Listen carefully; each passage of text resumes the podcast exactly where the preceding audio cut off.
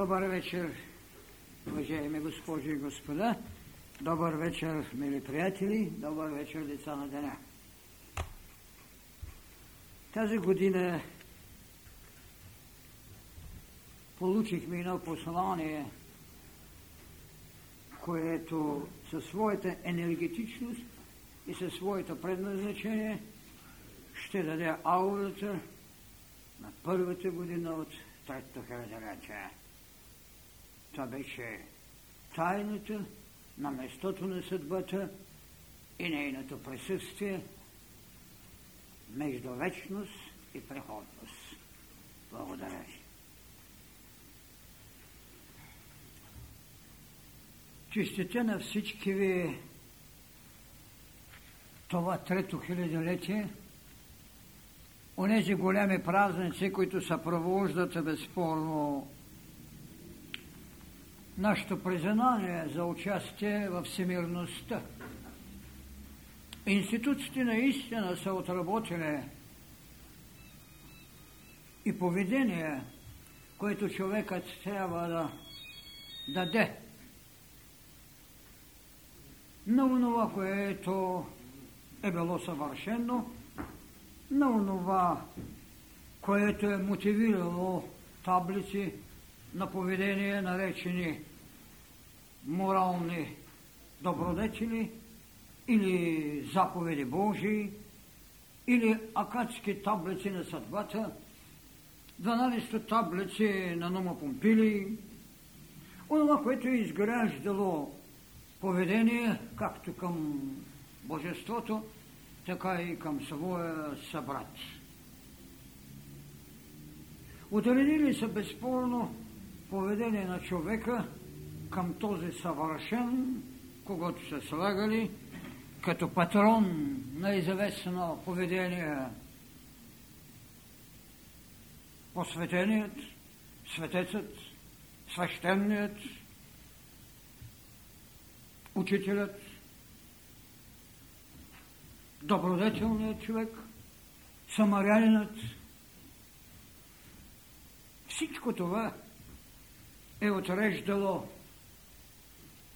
поведение на човека и са ставали, разбира се, мотиви, в които човекът се е замислял в признанието си към този изграден човек, който може да бъде доведен до известни изповедания, които ги наричат икони, до тези, които говорят за невидимият помагач, към който човекът се обръща, или онова, което древността наричаше богове на родния му прак. По този начин ние сме изграждали своята признателност. Така че подобен род празници са част от системата на обучение в поведение за нравствената деградация. Това всичко без да искаме, макар да е сътрудничало в нашето изграждане, е правило и обръчът, около който се създава това, което с едно общо наименование е наречено съдба. А тя в същината си е правила човекът зависим. Зависим в поведението, зависим от знайни или незнайни сили. Ограничения, което е имало за задача да иерархира и изгражда човекът позволявайки му чрез мисълта. И това, което търси като отплата, да изгражда човекът, защото мисълта е битка за очовечване, позволявайки му с вътрешното прозрение, което наричаме откровение, да събужда чакащите в латентност сили на вложената богоподобност, да събужда богооткровение. Така човекът фактически е всичко, каквото светът носи и той е в света чрез което, както много често съм казвал, Бог се търси в неговата същност, защото той, човекът, е който може да му върне признанието и да го доведе до едно съсътворителство. Факт е, че в Откровенията тези сили, за които да различни наименования имат, но нямат нашата еволюция, пеят около трона на вечността. Свят, свят, свят, а не могат да щупят един печат. Печат на една от най-съществените вложени истини Бог у нас, книгата на живота. Не могат. Трябваше един роден от отрова на жена. Минал своята еволюция. Изградил социалната си даденост пътеката на Голготския кръст. Получил посвещението на осенението на гласът чрез гълъба. Това е моя възлюбен син. След това да направи удохотворената си материя възкресение – да приложи това, което е дал своето обучение, правеше както трудолюбието, култура на трудолюбието, така и култура на гостолюбието. Неговият отец да му каже, ела и седни от десно на отца. Този син човечески, а след това и син Божи, можа да поведе всичко. Той щупи печатите.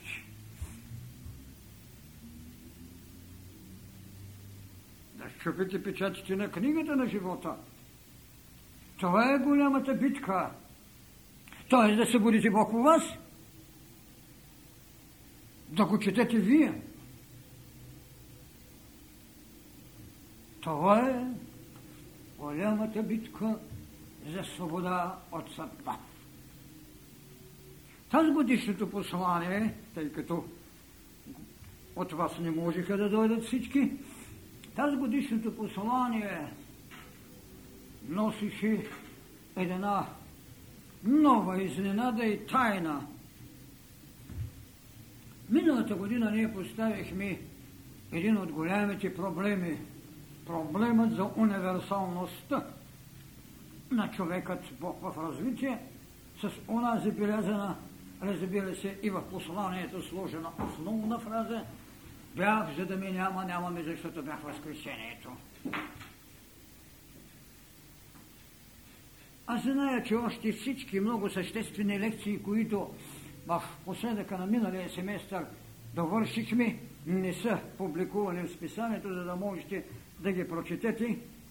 В тях се направи всичката подготовка, с която възможността човекът в своето осъществяване на ограничения Бог в себе си, но той е непременно свободният човек, да озарее за тази велика тайна, която се наричаше бях, за да ме няма, нямаме, защото бях възкресението. А възкресението е единствената пътека, чрез която се стига до това, което наричаме едино същие. Едино същието е когато по същина си със своя отец е дано и също, когато по битие, като личност, вие носите различията си. Но и същината, единият е нероден, другият е роден, третият изхожда. Точно тези, тези лекции, които дай Боже, аз не знам, не съм преглеждал, скоро ще започнем обработката на списанието, трябва да влезат като настолно, за да се разберат тайните, наистина тайните на посланията. Едино същието и единството. Единството е битие, един и същието е божественост. Там е голямата и великата пътека, през която трябва да мине човекът, за да може да разбере това. И за това тази годишното послание беше възможността, когато човекът може да каже бях, защото не, няма, нямаме, защото бях възкресението, от какво трябва да бъде освободен? И зато посланието аз ще прочета какво е било, за да мога след това да говоря върху повеленията и исканията в посланието, тъй като при даването на посланието не можехте да присъствате, а и не е излезло в списанието още това нещо, за да има яснота. Тази годишното послание има в своята същност един, така може би, от най-щедрите дарове и може би погледът от върхът на планината или оная велика тайна, която Христос чрез блаженствата си позволи да напише един нов кодекс на човекът Бог в развитие. За съжаление, разбира се, в учението религия, а не само учението, влезаха онези повеления, които времето на другите религии бяха оставени. Ако в християнство беше останали блаженствата, може би човечеството щеше да бъде много по-близо до своя отец и много по-дързостен в своето поселение на планетата. Но, защото само там е казано, че чистите очи могат да видят Бога. Само там е казано, че миротворците могат да бъдат наречени синове Божии. Защото само той в световната култура каза, не това, което ми сочите за греховница е грях, а всяко пожелание в сърцето е вече грях. Смени цялата култура на поведение за преценки. Виновността на мисълта, която, както раждам, ви казвам, ражда очовечването, но идеята за прозрението ражда божествеността страшната трагедия на човечеството е да се размини с напластяването на една стара култура по отношение повелите. Не кради, не лъжи, не прави това, които бяха дадени много преди Мойсей. Затова посланието тази година започваше с следното благоволение, както го казвам вече тук, на една друга благодат – когато мировият логос рече на децата на деня, освободете съдбата от пътя на вашата еволюция. Верно е, че предишните лекции беше съдбата като енергия на еволюцията, съдбата като зов на обожествяване. Дали сме искали преднамерено да минем тази скала или не, това не е важно. Важното е, че това беше дадено като култура на осезанието, какво е съдба и като енергия, и като зов за обожествяване, за да може да дойде тази тайна. Освободете съдбата от пътя на вашата еволюция. Това е истина. И тя, безспорно, в своите повеления казва следното. В първото повеление – казва тъй. Имате знанието на мъдростта. Приложете го в битка за едино същие. Учението за любовта на Христос доведе до идеята за едино същието. Само християнството доведе троица единосъщне, иначе другите троици са броими. Там е едино също. И зато имате знанието на мъдростта, приложете го в битка за едино същие. А това е да удохториш и на материя, да миниш през голготската социална даденост, да миниш през гробът, възкресението, победа над материята. Седне от десно. Втората повеля е осветете новите си ултари, и обезгрешете пътищата на човечеството. Алтарите винаги са свети, защото вие го правите в подчинение на една вътрешна умилителност подчинение в признание на божество, което го считате за съвършено, не е важно, че това е мечката, която е тотемно божество. Но той е свещен. Но пътищата към алтаря са грешни и не всякога са обезгрешени. Така че ако човек чете така банално, ще излезе нещо, дето просто не е вероятно. Алтарите всякога са осветени. Става въпрос за тяхната иерархия. Алтарят на мечката, на животното, на тотема. Алтарят на многото божества.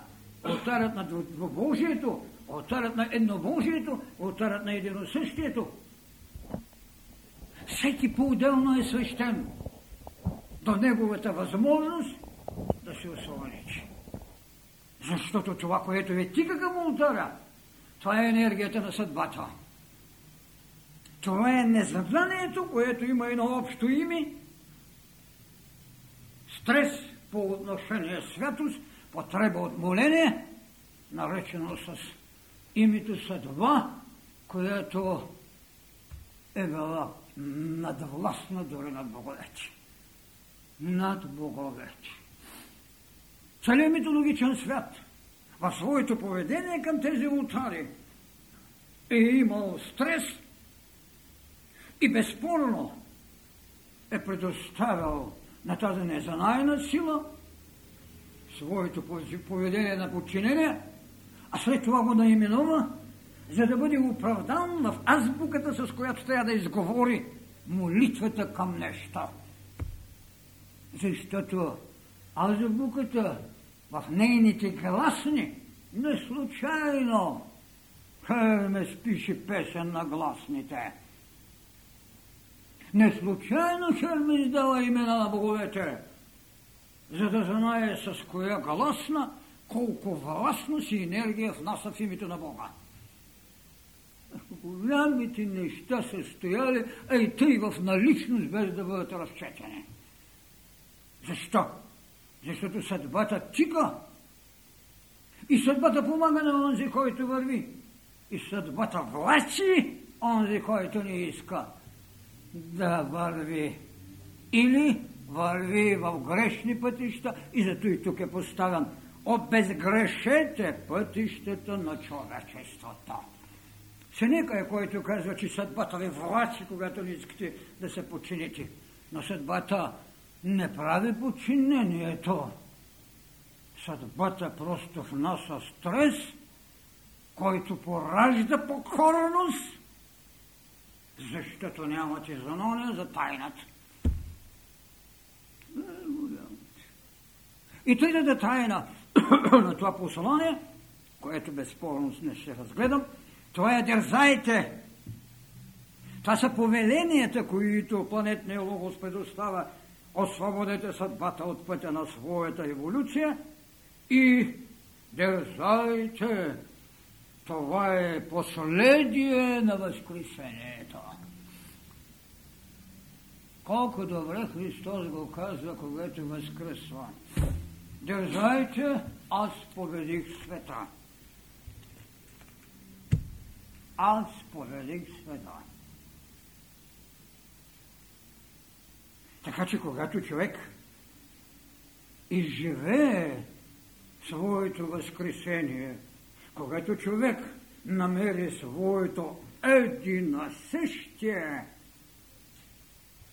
той е именно победил. Той е който може да направи най-великата тайна свобода от съдба.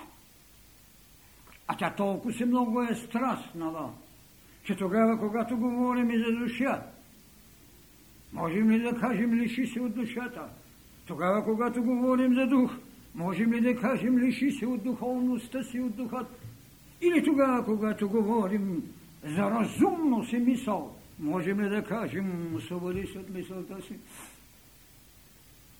И всичко това, края на краищата, в едно име съдба. С какво ще останем тогава? Идеята за свободата във всичките и порядъци е съхранявало нещо, което обикновеното, което като битка на правдата, като поведение на молението, като израз на любовта, е било прекладено, така както и учението за пътя на мъдростта ви дава една от големите идеи, че човекът е един Бог в развитие, но когато той стане божество, когато ще настъпи свободата, той няма да води битка, а той ще живее. Защото Христос го казва, само истината ще ви направи свободни, а свободата е живот. Живот у Бога. Така че дързайте е част от тази последния на идеята за възкресението. Към всичката тази формула на възкресението, т.е. на свободата, в идеята от съдба, стоят и трите искания. Дай ни, или както бих казал вече, нека без болка да се простим с старите престолнини на нашата, на своята мисъл, на своята душа, на своя дух. Там, където с хилядолетие сме правили своето голямо мислене и сме водили своите големи битки. Да удовлетворим мисъл, да набогатим своята душевност, да дадем път на духът на събуденият подобник у нас. Другото искане е дай ни нови пътища и нови домове на мъдростта да ходим и осветим. И третото искане не забрава на културите, а отговорна преценка на забравата. След това посланието е оградено, както казвам, от живия плед на Евангелията и с четири параграфа на Агниога. Те са последни, последните лекции, нали, местото на евангелските текстове в посланието и местото на Агниога текстовете в съпровод с посланието. Тази вечер ние се спираме на посланието в неговите повеления и в неговите искания. А именно с надсловът Освободете съдбата от пътя на вашата еволюция.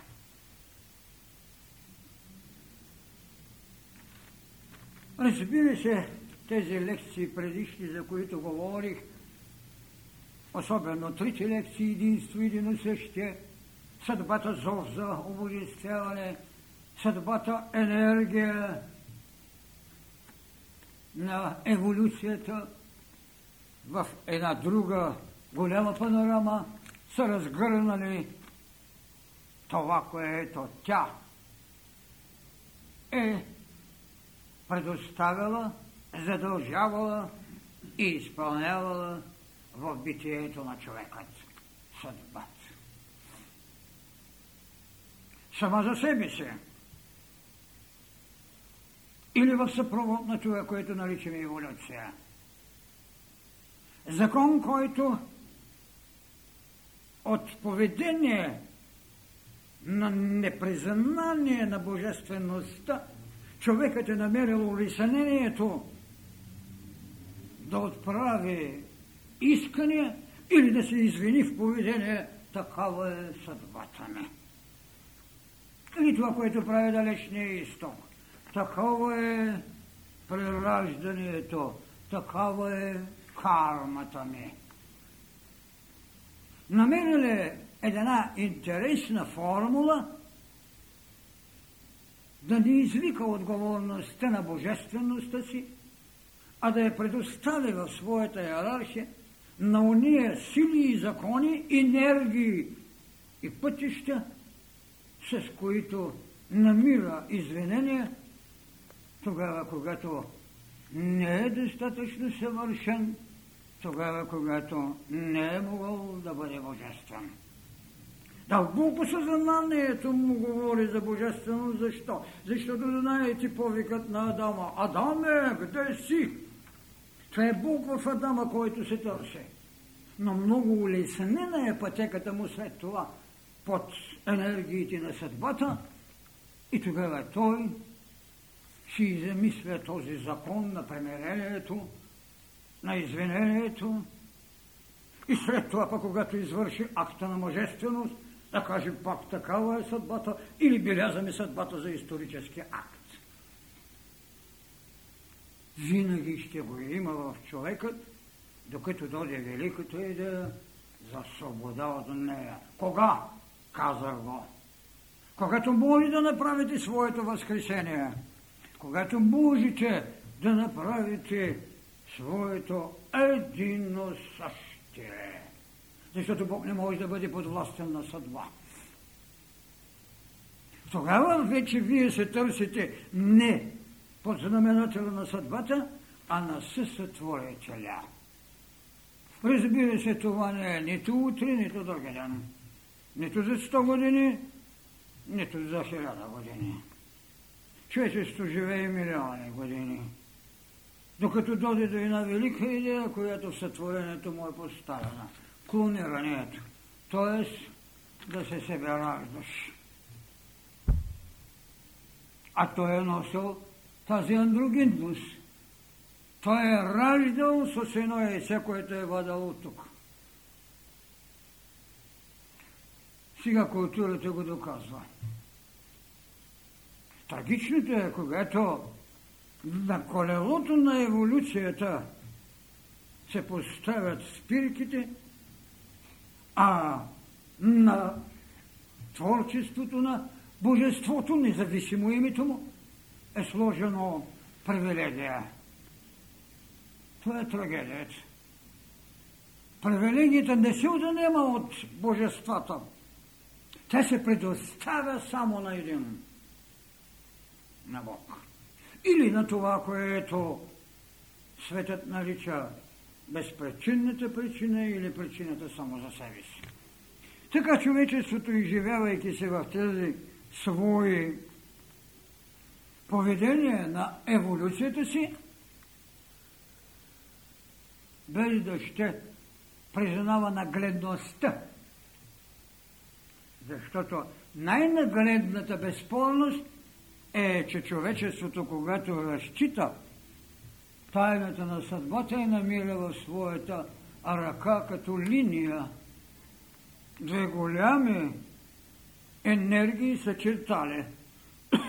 Това, което после като добавка влиза в този лист. Линията на живота, което е неповедим. И линията на съдбата, която сътрудничи след това линията на мисълта – да се разписва вътре, линията на сърцето да ражда своята огнена благодат, линията на културата ви, която създава наука или изкуство, има е. И на мен е странно, когато известни култури искат да отречат една нагледност.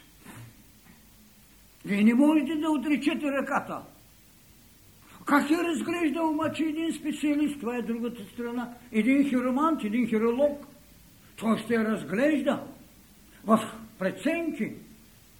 Преценки за нейното предназначение. Не е това, че е могла да се хване маймуната за клона и да направи салто мортале.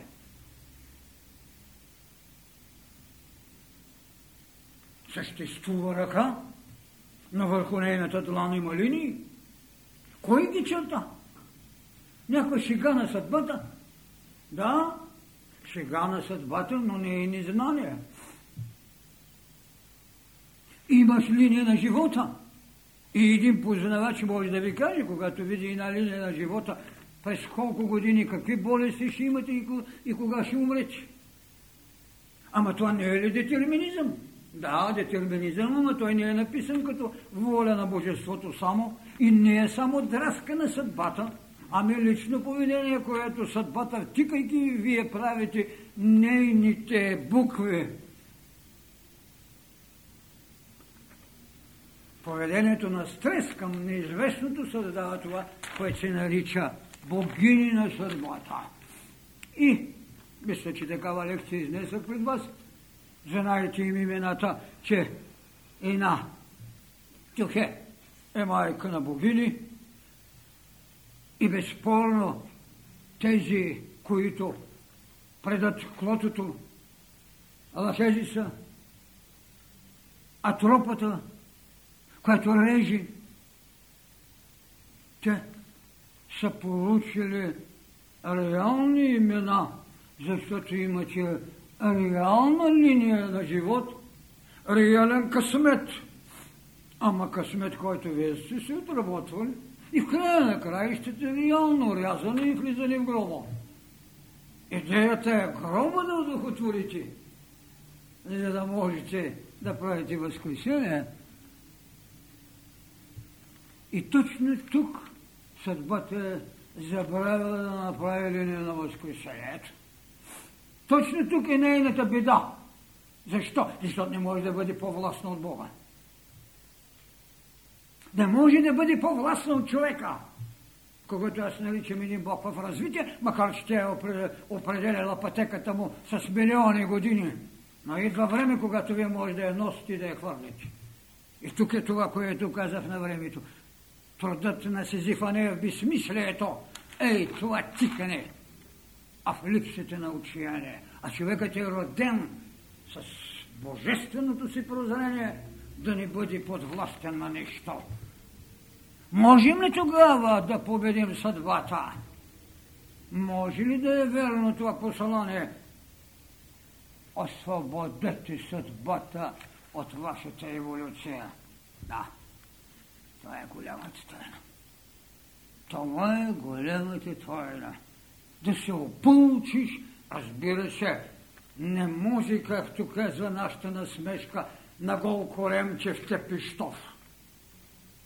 Не може човека в своят първичен еволюционен стадий да каже, аз не приемам съдбата. Става въпрос, може си да и сътрудничиш с добродетелите, които са оставили таблиците. Да не лъжиш, да не крадеш, да не убиваш, за да дойдем и до това велика тайна, когато Възкресението обесмисля жестокостта.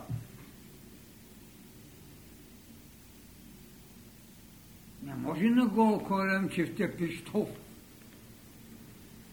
Не може. Но може вътрешната ви будност, обучението в тези таблици, тези морални таблици, 10 Божии заповеди. Аз съм възхитен от акадите. Те не са наречени таблиците си Божии повеления, макар че от богове ги получават. А са ги наречени акадски таблици на съдбата. А знаете ли, че при акадите ние живеем българите преди 3000 години? И в нашата култура на Тангра точно това стои. Акадските таблици на съдбата – не в десетте Божи заповеди, които са много ограничени и които си ги тълкуват кой както му трябва. Това е една обща картина, която създавам, за да може с това обучение, което културата път на мъдростта предоставяше, тази велика тайна да направите предназначение, което е изведено от прозрение, а не от напънат на овластеното суеверие или ефтеното щеславие. От прозрение.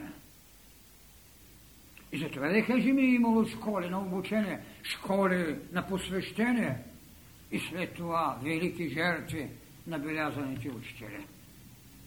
Защото знаете ли, че учениците на Буда му са разсърдили, че когато го кани някой там да отиде да еде и то гори с месо, този вегетарианец, Той отива, за да ни угоди нея. Учениците му се разсърдват и след 7 години го намират. След 7 години се озрява за прозрение, го намират и го се извиняват и пак тръгват с него.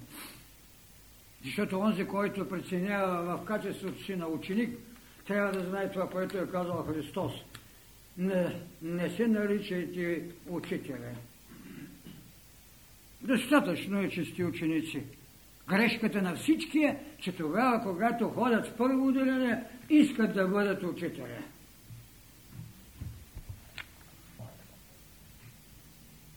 След седем години намират отново вода. Така че идеята на предназначението трябва да го получите чрез прозрението. В този смисъл вече ние можем да говорим какво именно може да позволи съдбата. Съдбата може да ви позволи във вашето обучение да смените скръпта.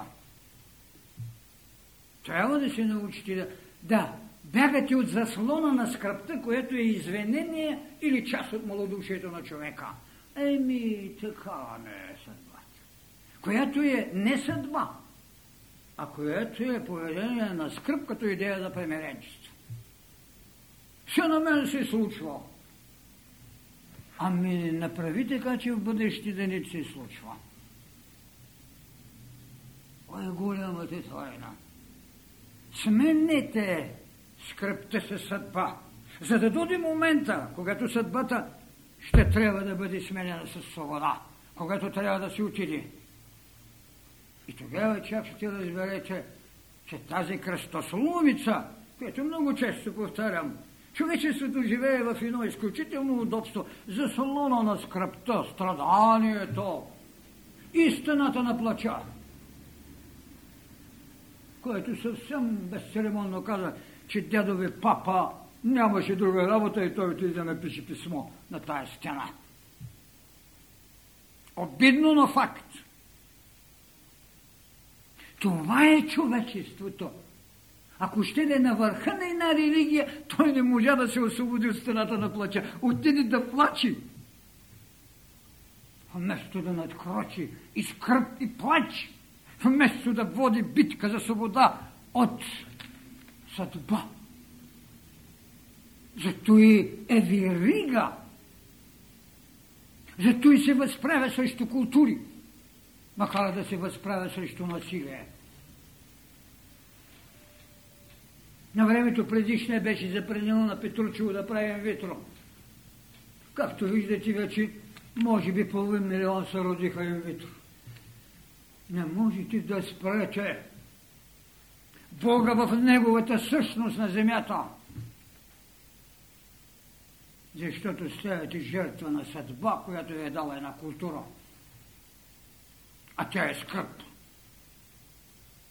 Без да ще защитава скръпта в нейната повеля, вместо да се освободиш и от съдбата. Това е което учението път на мъдростта прави в света прозрението за свобода от съдба. А факта е на лице. От страх да не бъдем митологични, изгонихме богините на съдбата. Трагичното е, че тяхните наименования ги няма на ултарите, но ги има в поведението не.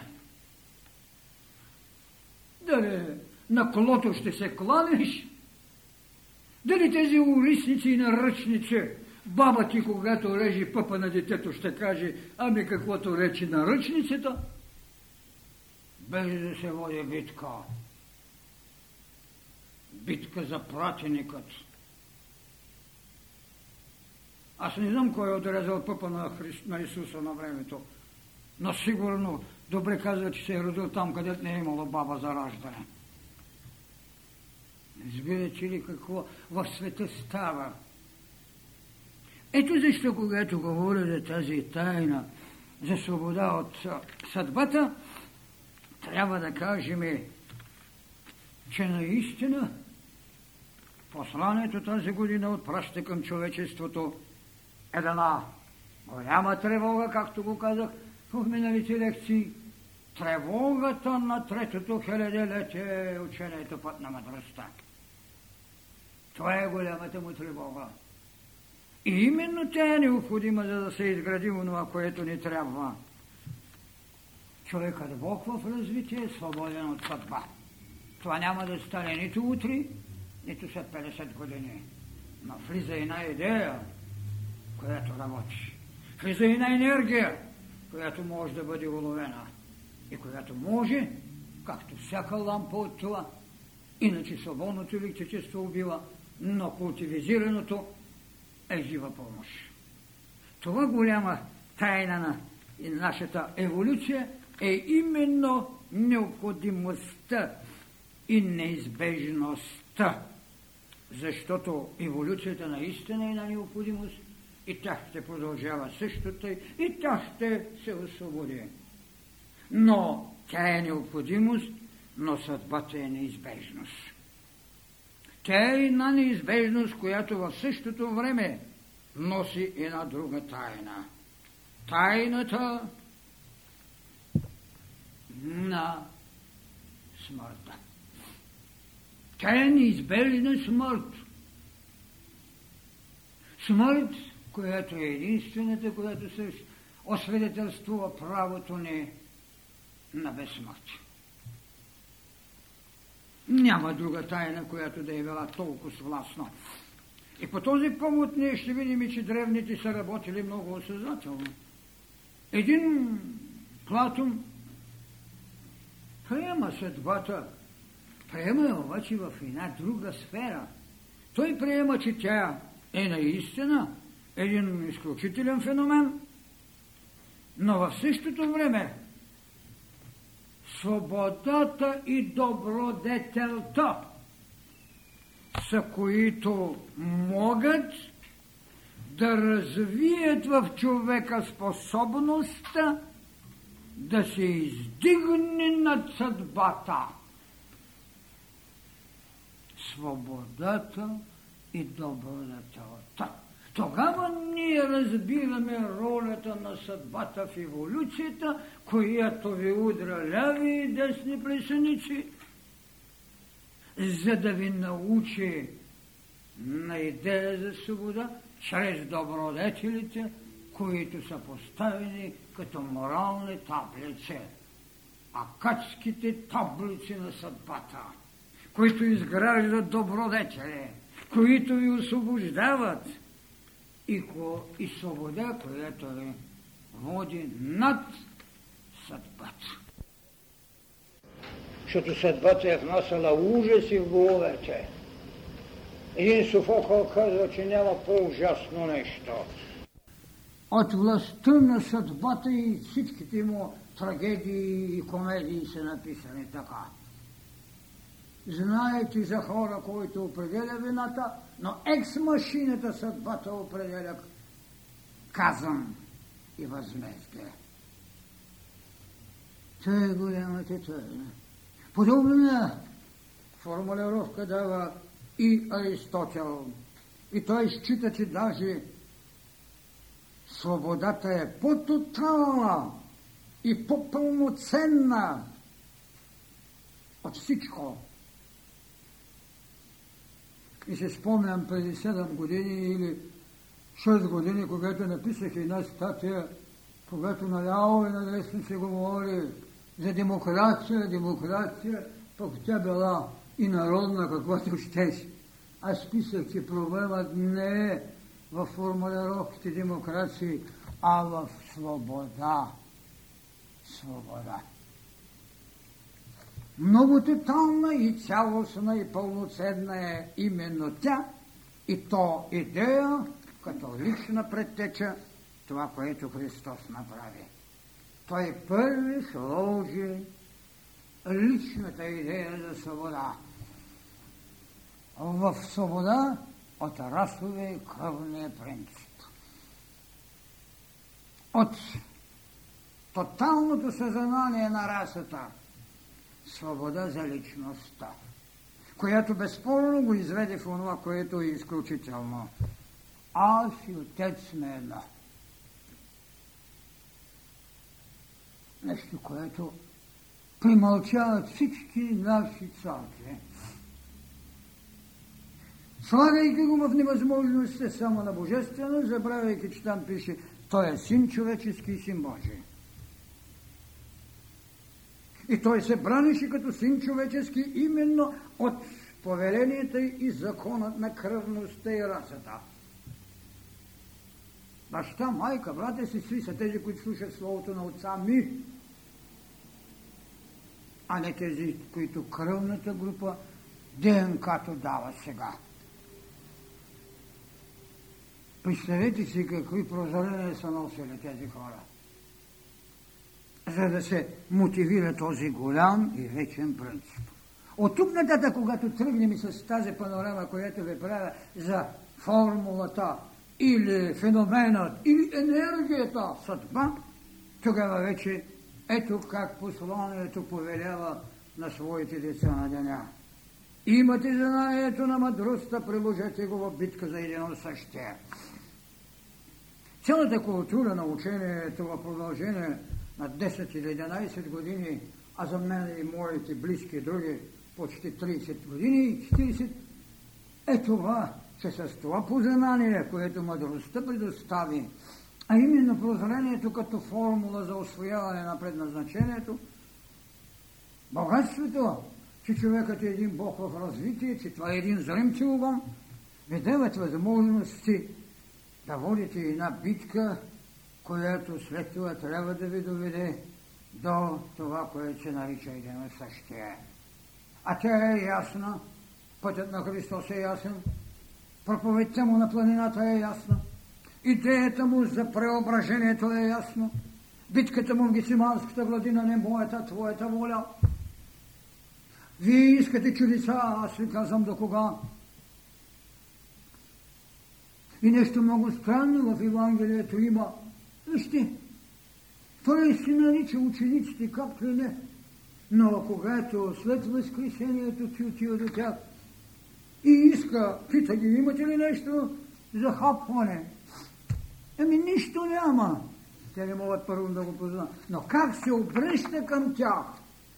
Деца! Деца! Това, което сега децата наделяват. Това е прозвище, което хилядолетието остава. Както учениците, апостоли. Той не им казва апостоли. Той ги нарича преди това приятели. След това, когато иска след възкресението се, ги нарича деца. Хайде търсете предопределенията. Деца, ей там хвърлете. И те хвърлят.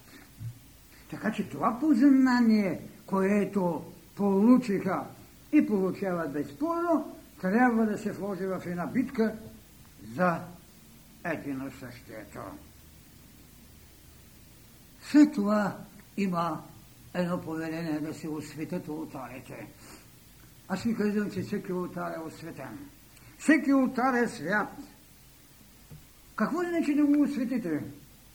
Това е защото ултарите се сменят. От ултаря на тотема до ултаря на Христовата жертва Агнецът Божий и до ултаря, който децата на деня имат наречен книгата на живота или съзнанието на Бога. Те са ултари. Осветете ги.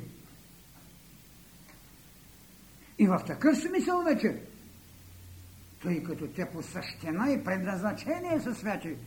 Защото не е важно дали мечката е алтар. Важно, че вие имате поведение, че когато идете от този тотем, ставате божество. А сега, пътищата до тях трябва да бъдат обезгрешени. Защото един отива да се погаври, Дух отива да се насмее. Обезгрешаването е предмет на моралните добродетели, с които съдбата ви е изграждала да приемете един алтар.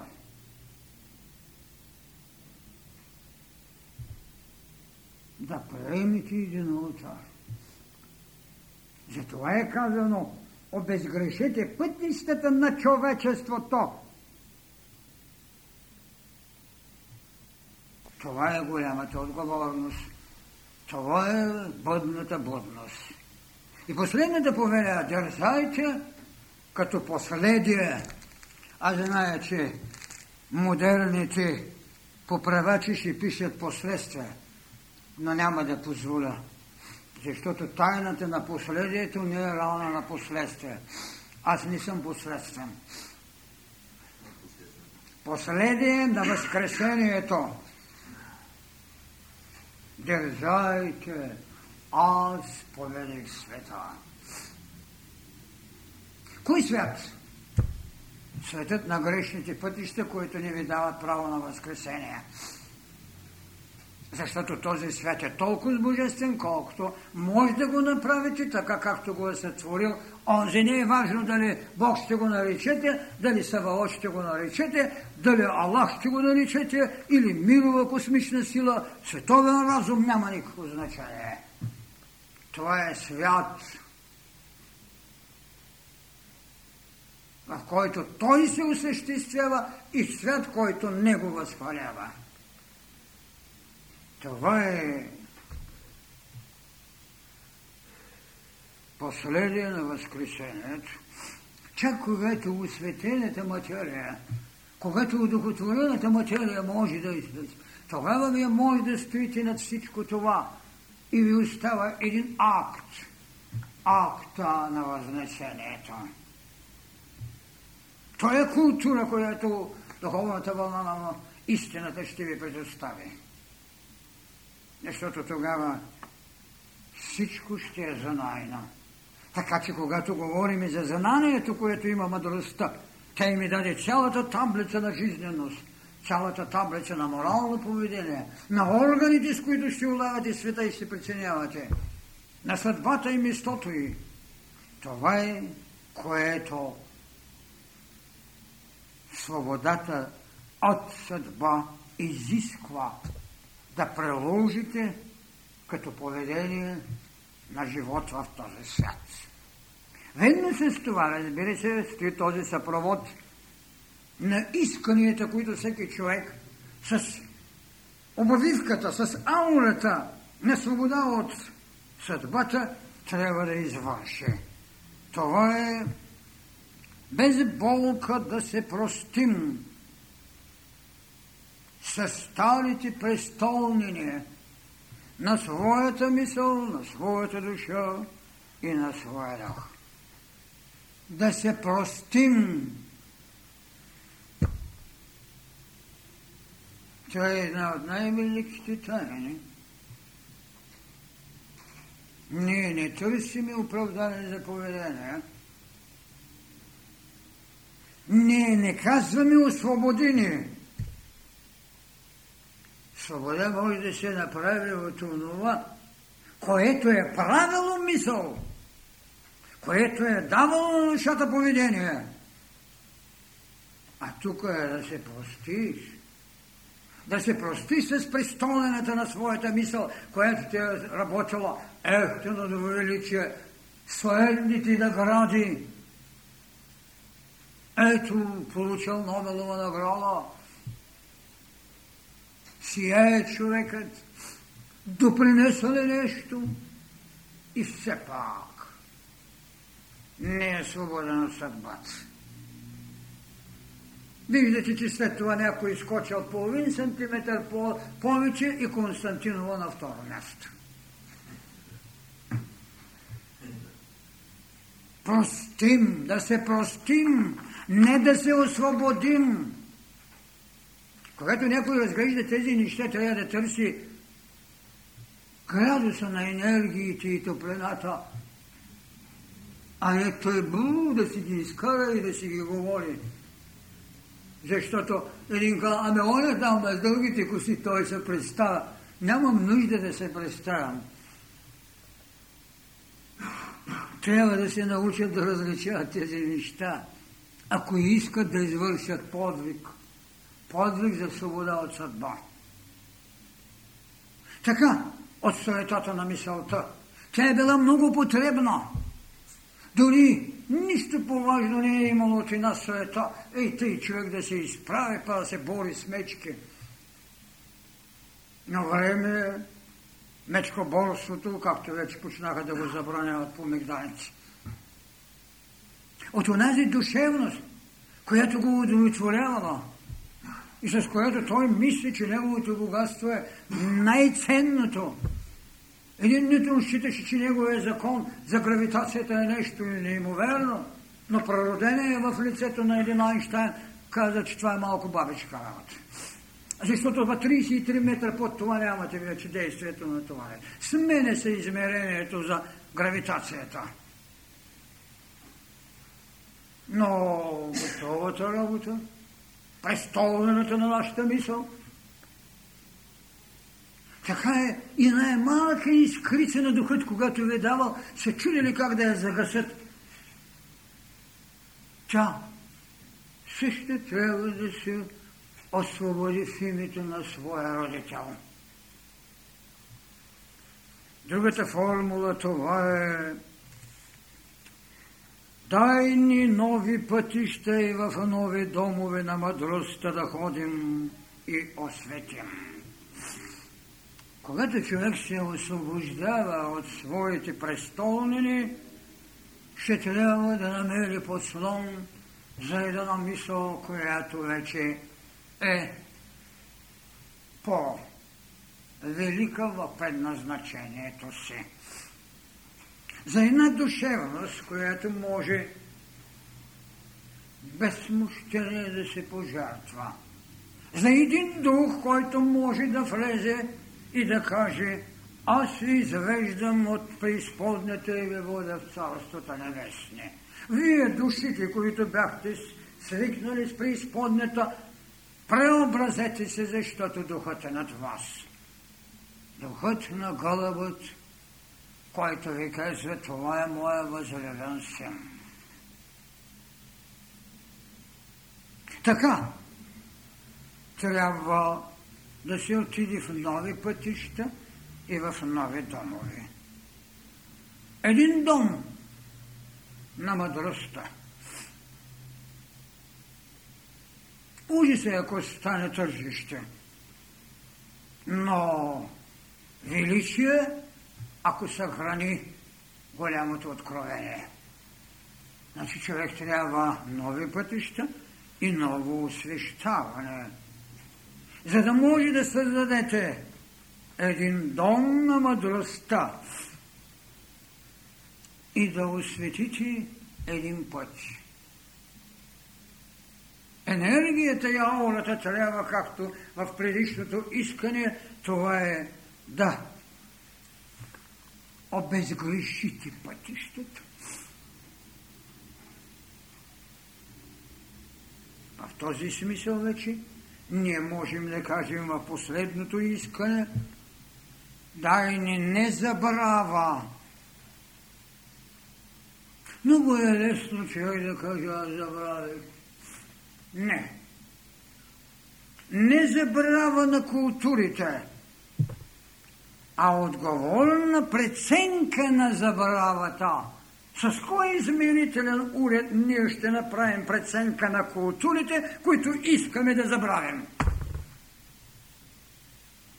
Искаме да се освободим от съдбата?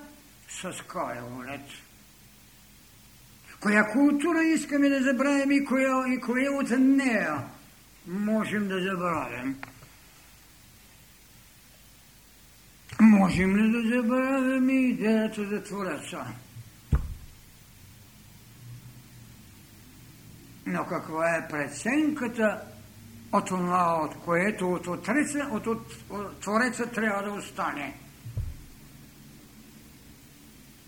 Твореца ли? Или определението на, твор, на творбите, които имат към Отеца? Твореца ли, който е казал, че са грешни, а във всъщност след това ги отпраща като знаещи богове? Кое? Но ще каже някой, това е идея за интерпретация. Да, тогава нека вземем онази, която е най-свята и най-чиста. И най-достойна в преценката ни каква култура и какво от културите да забравим. А не само това, да забравим миналото. Да, нека преценим културата на забравите. И тогава вече бихме направили една таблица, в която можем да поставим стойностите махал и отживели. Ние не можем да забравим и съдбата, макар да се освобождаваме.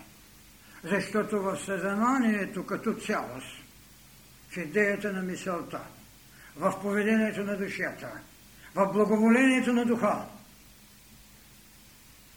тя е получавала енергия. И по различните закони е отработвала и възмездие, и награди. Една награда може да е по-лоша от едно възмездие. И точно тук е прозрението. Дали наистина едно страдание не е било повече от награда? Мя си представете това, като мисъл дори да е верно, че Христос изнесе един социален кръст на Голгота. Само като мисъл да е верно. Оставете бремето на кръста, оставете пригвоздяването, вземете мисълта на великата среща, която съдбата отрежда и след това възкресението нихилира. Срещата между Адам, или както съм казал десятки пъти, между черепа на Адам и кръста на Христос. В сътворението Адам да работи родения Христос. Някой постави ли го този въпрос, за да види тайните? Не. Дайте да плачем. Вие долороса. Вие мало. Колкото искате бремена на скръпта. Цялата култура е напоена с символите на страданието като мъчение. Зато и велико мученици имаме. То е страшното. Ако човечеството, разбира се, то не можеш и да приеме без учението на целостта да обичаш врага си, не можеш и да приеме идеята за прозрението и това, което казваме, че човекът е един бог в развитие, за да се освободи от тази голяма непристойна страдания, страдания, горчилки, горчилки. Както един фалшиви го предложи. О, миг свещен, след като извърши десетки така недобри постъпки, о, миг свещен спри почва да осушава блата. Ако трябва да правя символи, хубаво е човек да се освободи от блатата си. Но не знам как ще изведе Маргарита в живота. Така че голямата тайна, която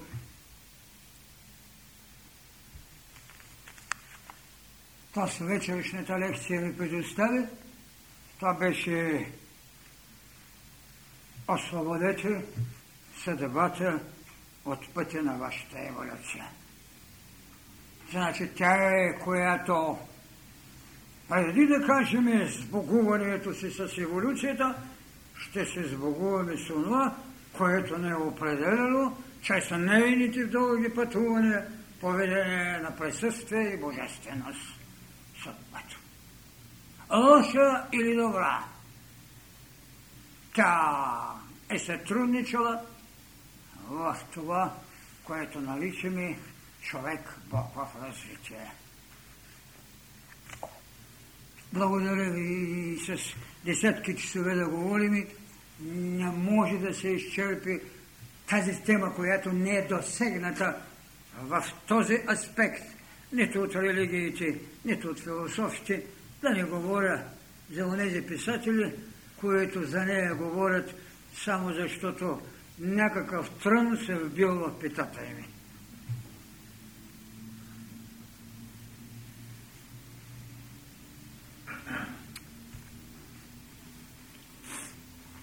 не знае доколко